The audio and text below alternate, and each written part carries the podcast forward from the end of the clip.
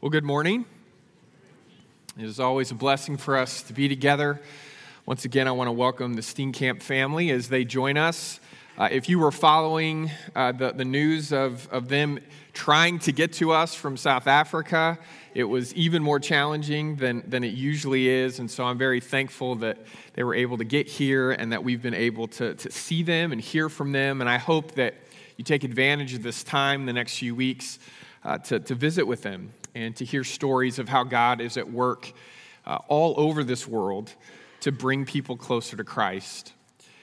And as we continue uh, this week in our, our Advent message series, where we're opening our hearts up to the truth that we believe, that we are convinced that Jesus not only came once into our world, but he's still finding new ways to show up, and that we believe that at the end of time, when, when God decides to send Jesus in his fullness back into this world, that you and I are going to be blessed beyond our imaginations.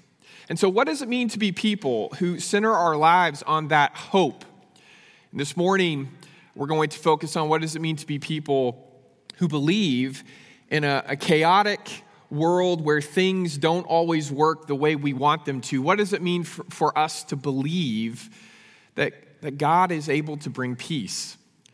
Now, I, I couldn't help but notice how perfectly uncomfortable the experience of trying to light the peace candle was for all of us this morning, but no more so for Terry and Alicia, and then for for poor Victor, who was doing physical violence to that lighter, trying to get it uh, to light. That was a long handful of seconds. Right? And I, I was not feeling anything close to peace. And it was also, I, I, I couldn't help but notice a, a really good reminder of how difficult it is to find peace. That even when we decide that we want to be people of peace, even when we, we decide we want to partner with God in, in helping other people encounter peace through us, Th- that decision is just the beginning of that journey. And there's going to be a lot of, a lot of things that go on that, that we didn't anticipate, things we, we weren't looking out for. And, and we're still going to have to ask ourselves okay, do we believe that we worship a God of peace who brings peace, who wants us to be a part of that, even when things aren't working out the way that we expected? As we look at the beginning of each of the, the four gospels, we find them wrestling with okay, how, how do we start this most amazing story? You know, Mark, as you look at how he starts, he, he doesn't have any time for Jesus to be a baby. He's not interested in that. He wants to get right to, to the action. And so, as you open up to Mark, you, you find that Jesus is ready for his three years of, of ministry, for, for three years of amazing events that unfold, that, that are convincing people that God really has come to this world and has broken into our lives and is calling us into that amazing work with him. John says, You know, Mark, you really, you really jumped in way too fast. In fact, I, I want to start not just at his birth, I want to start at the very beginning, in the beginning all the way back to Genesis, that, that that's how far back this really all goes, that that's where, if, if you want to know when it starts, it starts before anything else happens. That this loving God who creates us and gives us the ability to choose and gives us the ability to live the kinds of lives that, that we may think well, this is the life I want. This is, this is the life I want for the people that I, I care about. And yet, in the midst of trying to build those lives, we're going to make mistakes. We're going to go through things that, that really, if we made different decisions, we wouldn't have to deal with. And so, as God creates us with that, that capacity to, to partner with Him in our own lives, he, before we do anything, before we're able to make the wrong kinds of decisions, God makes a decision of His own and says, I'm going to find a way to bring you back.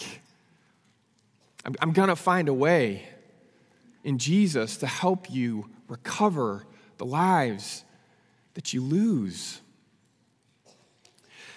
Well, Matthew and Luke, they, they kind of basically agree about where they want to start the story. They, they, they want to start right around Jesus' birth.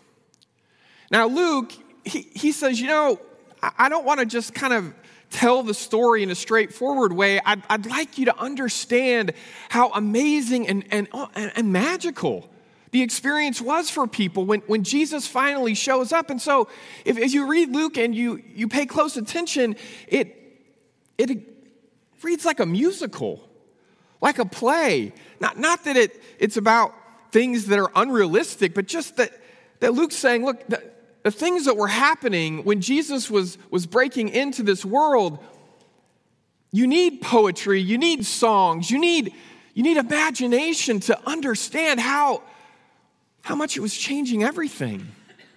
That words themselves just aren't enough. And so everybody's singing. Mary's singing, and you know, Simeon's singing, and Anna's singing. Everybody's singing. Just trying to help us understand how, how filled to overflowing their lives and their hearts are in that moment. Well, Matthew, he's less of an artist and he's more of a teacher. And and he's not the most engaging teacher. He's an orderly teacher. He, he wants to lay things out, and he's having to build a really important argument as far as he's concerned, which is he's trying to tell Jewish men and women who had somehow managed to miss the coming of the Messiah, he's having to help them understand how they could have missed it. At the same time, he's having to lay out how Jesus really does fulfill all the promises that they've always been waiting for.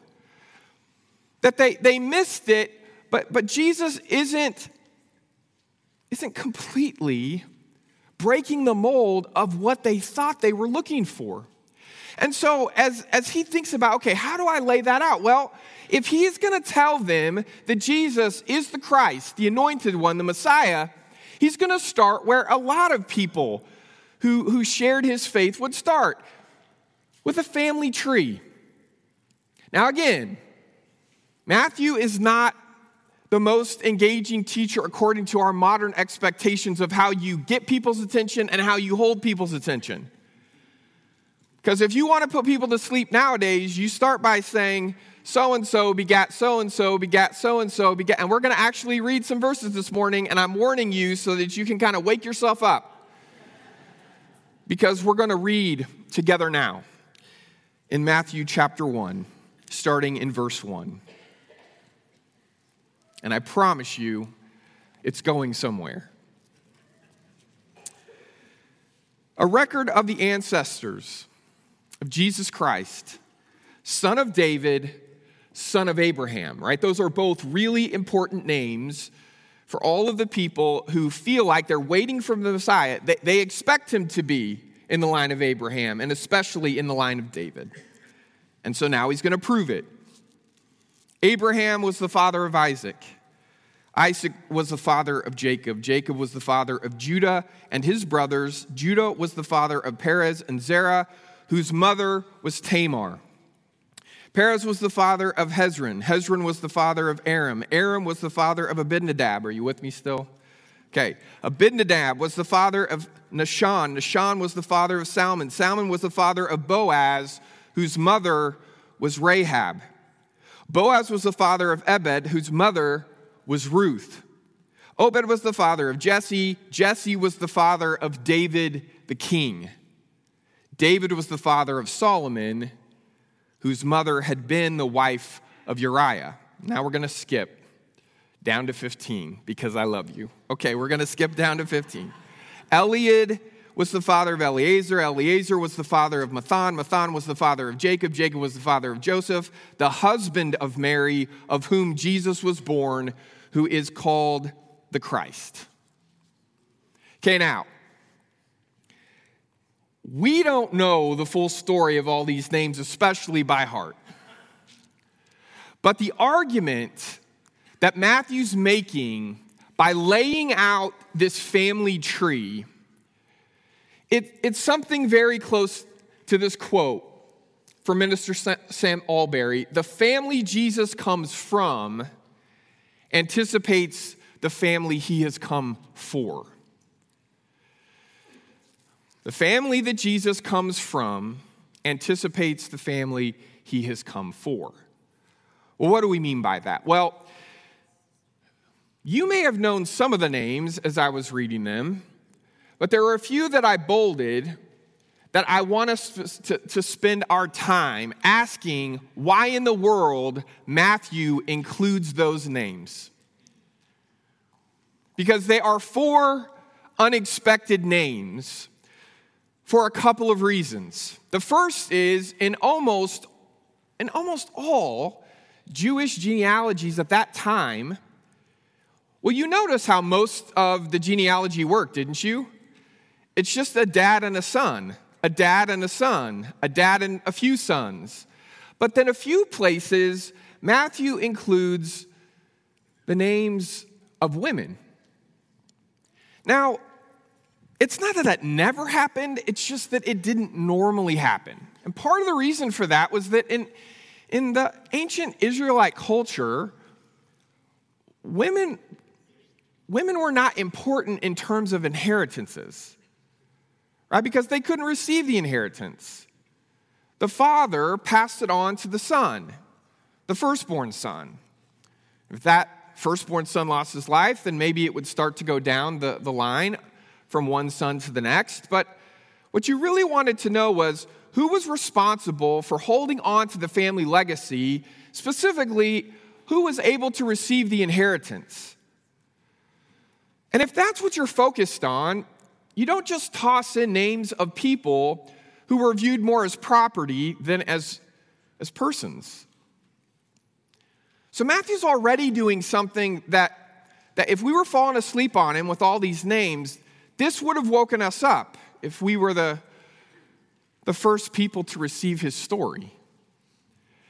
The other thing is, it's not like he's mentioning, you know, a Hall of Fame list of foremothers.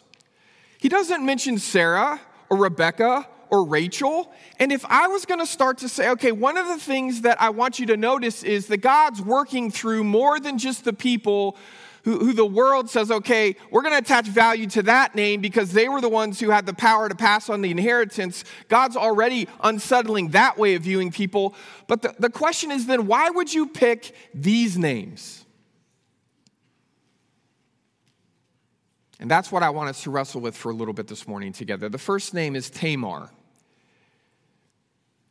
If you've got your Bible and you want to go ahead and look at Genesis 38, you're going to find that she has what I would consider to be, for a Sunday morning, a PG 13, leaning towards an R, backstory. That, that she, she's not somebody, if you're trying to prove that someone comes from an impressive family, you bury this name. You don't highlight it. I'm going to try to say it as, as clearly but as civilly as possible. Tamar has the unfortunate experience of being married to a wicked person who God strikes dead. Then she has to marry his brother because she's living in a world where she's not a person as much as she's property. And if she's going to survive, she's got to attach herself somehow, some way, legally to, to a man, right? So so once her husband, her first husband dies, she, this is how the, the culture works. She married his brother. He doesn't want to share his inheritance with her, so he mistreats her. And God sees his wickedness and strikes him dead. So then it gets hard to get a third possibility. The men in the family are figuring out that's a dangerous role.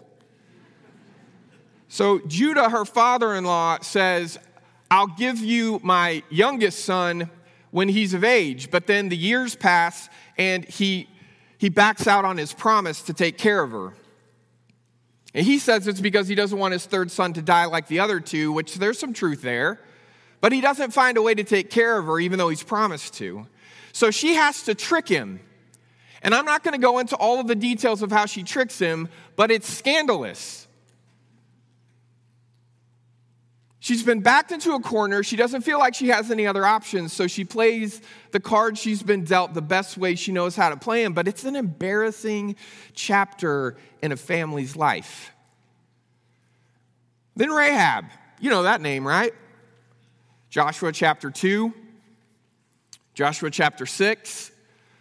She has kind of a formal last name in Joshua Rahab the prostitute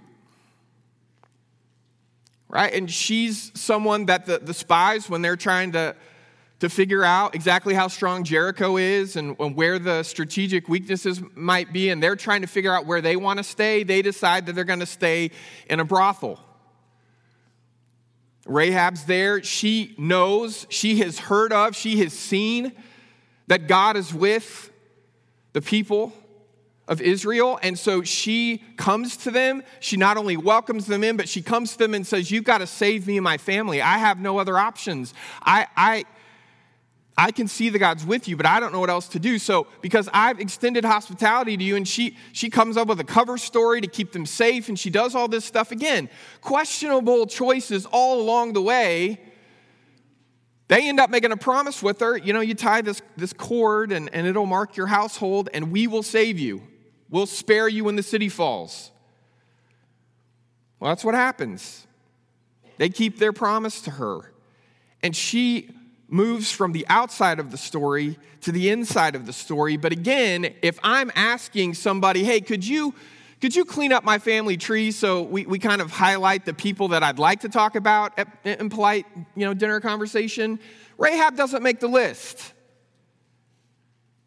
Then Ruth. Ruth is another woman who finds herself in a position where she doesn't have a lot of options. And the key challenge with Ruth is that she does not share the faith of Israel when her story begins.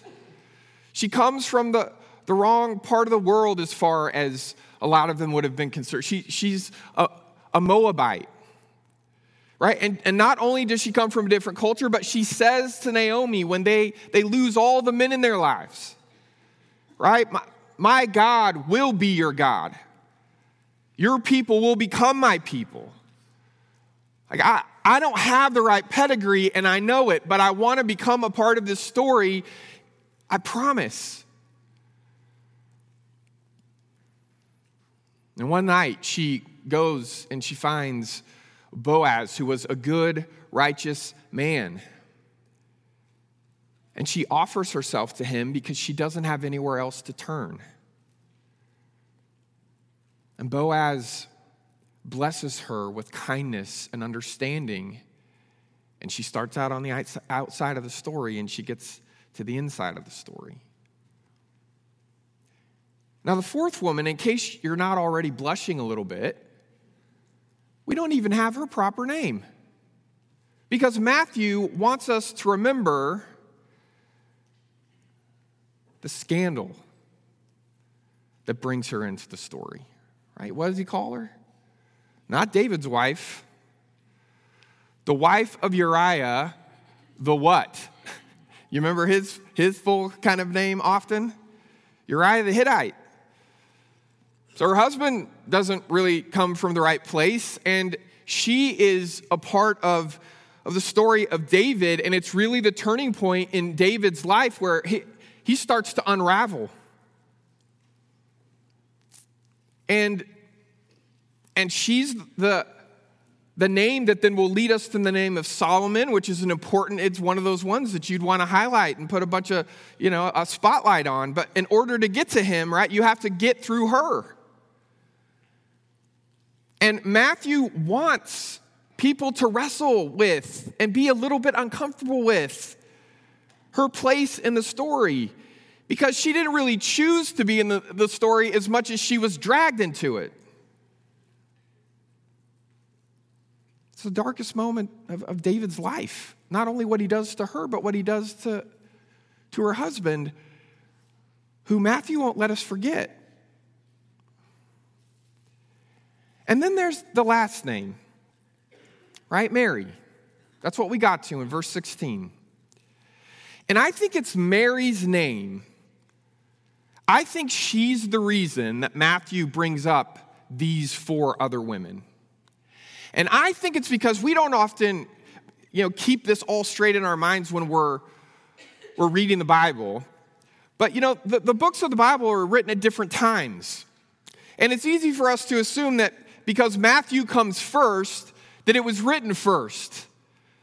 But Matthew's written a lifetime after, a generation after those events first happened, which means there's 20, 30, 40 years where people are telling the story of Jesus' birth and they're talking about this young woman who was betrothed to be married and she, she came up pregnant.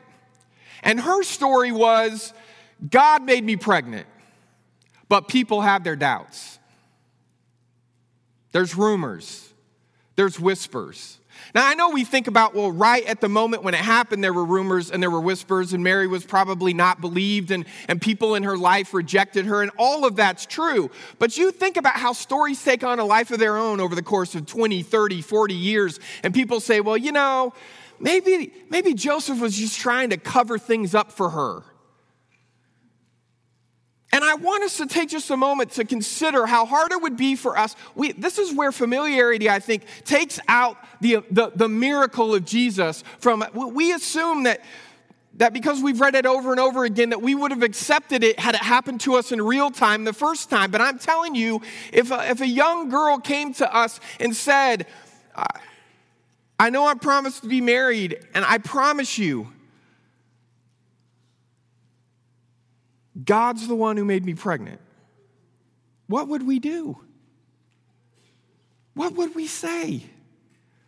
What story would we come up with that fits our ideas of what's possible, or, or, maybe even more complicated than that, something that fits with our ideas of how God has to work because it makes us more comfortable if God always works the way we expect Him to? People made up stories that seemed more realistic than what really happened. One of the key rumors about Mary was that a Roman soldier had taken advantage of her, had forced his way on her, and that, that's what happened. And then that's not really a, a holy pure, amazing way for God to come into the world. So somebody who was artistic and poetic came up with some more sanitized, miraculous version.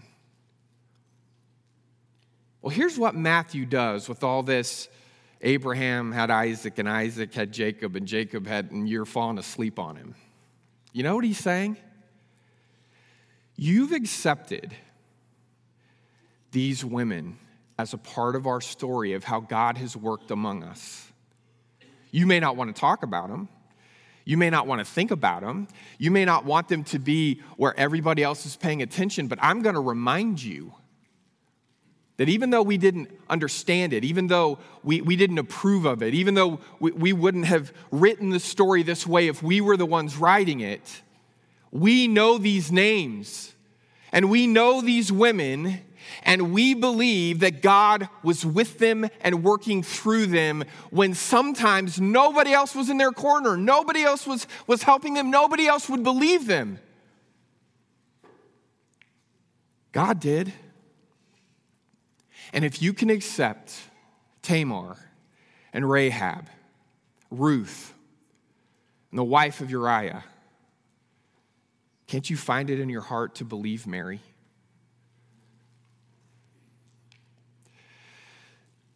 This is what Matthew's doing with the boring genealogy. He's trying to help open our eyes again to understand that the pathway of peace is never as quiet, calm, smooth as we want. It just isn't. You know, there are unpredictable turns, there are unanticipated challenges, and unexpected people. And the reason it's so important for us to open our hearts to this truth at this time of the year is what it means is that Christmas has the potential if we'll let it. The Christmas story, it helps heals, it helps to heal our, our, our sense of how we're going to look at everybody else around us, everybody else we interact with. It's going to bring this new perspective on us where we think we have everyone else figured out. We think we know exactly what they're capable of. We, we think we know what their potential is. We think we, we could give them a title and put them in another uh, group of people that we think that this totally sums them up. You know, they're a sinner or they're a saint. They're important or they're not. They have power or they're powerless. They're respectable. They're people we want to bring up. They're people we want to sweep to the side or, or maybe put under the rug.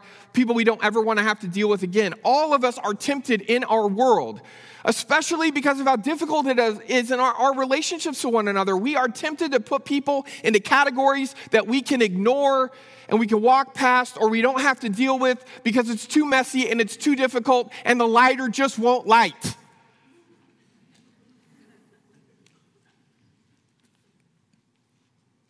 And God says, one of the first steps back to peace, back to one another, is seeing the way Jesus, the only way he came to us, is through people we wouldn't have chosen people we would have underestimated, people we would have depersonalized until they were property.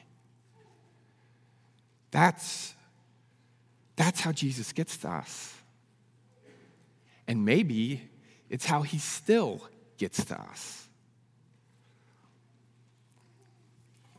This, this time of the year, right, it reminds us that it is often the people who we, we tend to forget or misunderstand, and in that misunderstanding, even at times condemn. It's those people who are the very same people that God wants to partner with so that the Prince of Peace can be born into our world and into our lives once more. But if we forget how God has always used the forgotten, and the misunderstood. The people that make us uncomfortable, and so we end up passing judgment on them and even condemning them. If we if we don't wake up again to that truth, brothers and sisters, at this time of the year when we should have open hearts and a spirit of generosity, of, uh, of, of hospitality, of welcome, If, if we can't find a place in our hearts and our church for someone like Tamar and Rahab, Ruth, the wife of Uriah, and Mary, if we don't have room for them in our church, how could we have room for Christ? Because it's through them that he gets to us. He's the Prince of Peace. He calls us to believe that peace is still possible in a world where I'm telling you, brothers and sisters, I am so tempted every single day to just decide we're done. It's not possible. We'd be better off to just go to our old corner. I, wish there were enough corners for all of us to be put in the corner sometimes. You know, just get away. Stop trying. Stop, stop trying to fix this. Stop trying to win the argument. Stop just, we're never going to get there. Let's just get away from each other and wait till Jesus comes back and then he can sort it all out. And I can't be the only person in this room who's tempted to give up on peace. Peace is here. If we have the eyes to see it, peace is calling us to believe again. And I'm telling you, I think the first step is to stop assuming that we have figured it out, that we're the ones who are going to be in charge of it, that it's going to be clear and predictable, and, and we're going to be able to have all these strategies and they're going to work. No, no, no, no. Peace comes from a place beyond ourselves but it always comes to us through us. If we're going to accept peace, it's not an abstract idea. It's you and I learning how to welcome, how to embrace people we would otherwise pass judgment on. And say, look, none of us deserves to be here. None of us deserves to get to gather around the manger or sit at the table or be a part of this family. The peace that we experience is not something we have orchestrated, it is something that has been given to us. And it always takes the form of a person if we can find a way to see them and to see Christ in them. Jesus comes and he breaks down the categories of, of kings and commoners, of, of men and women, those who have power in a culture and those who don't. And, and Jesus comes and he breaks down the walls that we build between sinners and saints. And he says, I, I come in peace. Will you receive me in peace? And will you start to see one another with the same grace and the same mercy that you extend for the people you already care the most about?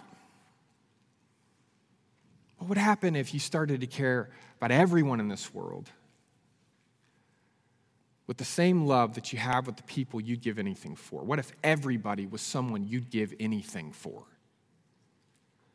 That, brothers and sisters, that's the first step on our way back to one another. It's our first step on our way back home, where all of us get to live in the presence of the eternal Prince of Peace. We're going to sing together now, and as we do, my prayer and my hope is that we would not simply look for things to be smooth and predictable and controllable, but that we would open our hearts and our lives and our souls once again to the possibility that Jesus, Jesus sneaks up on us, sometimes wearing disguises we least expect. But if we're looking for him in everyone, we will find him there. Would you stand and sing?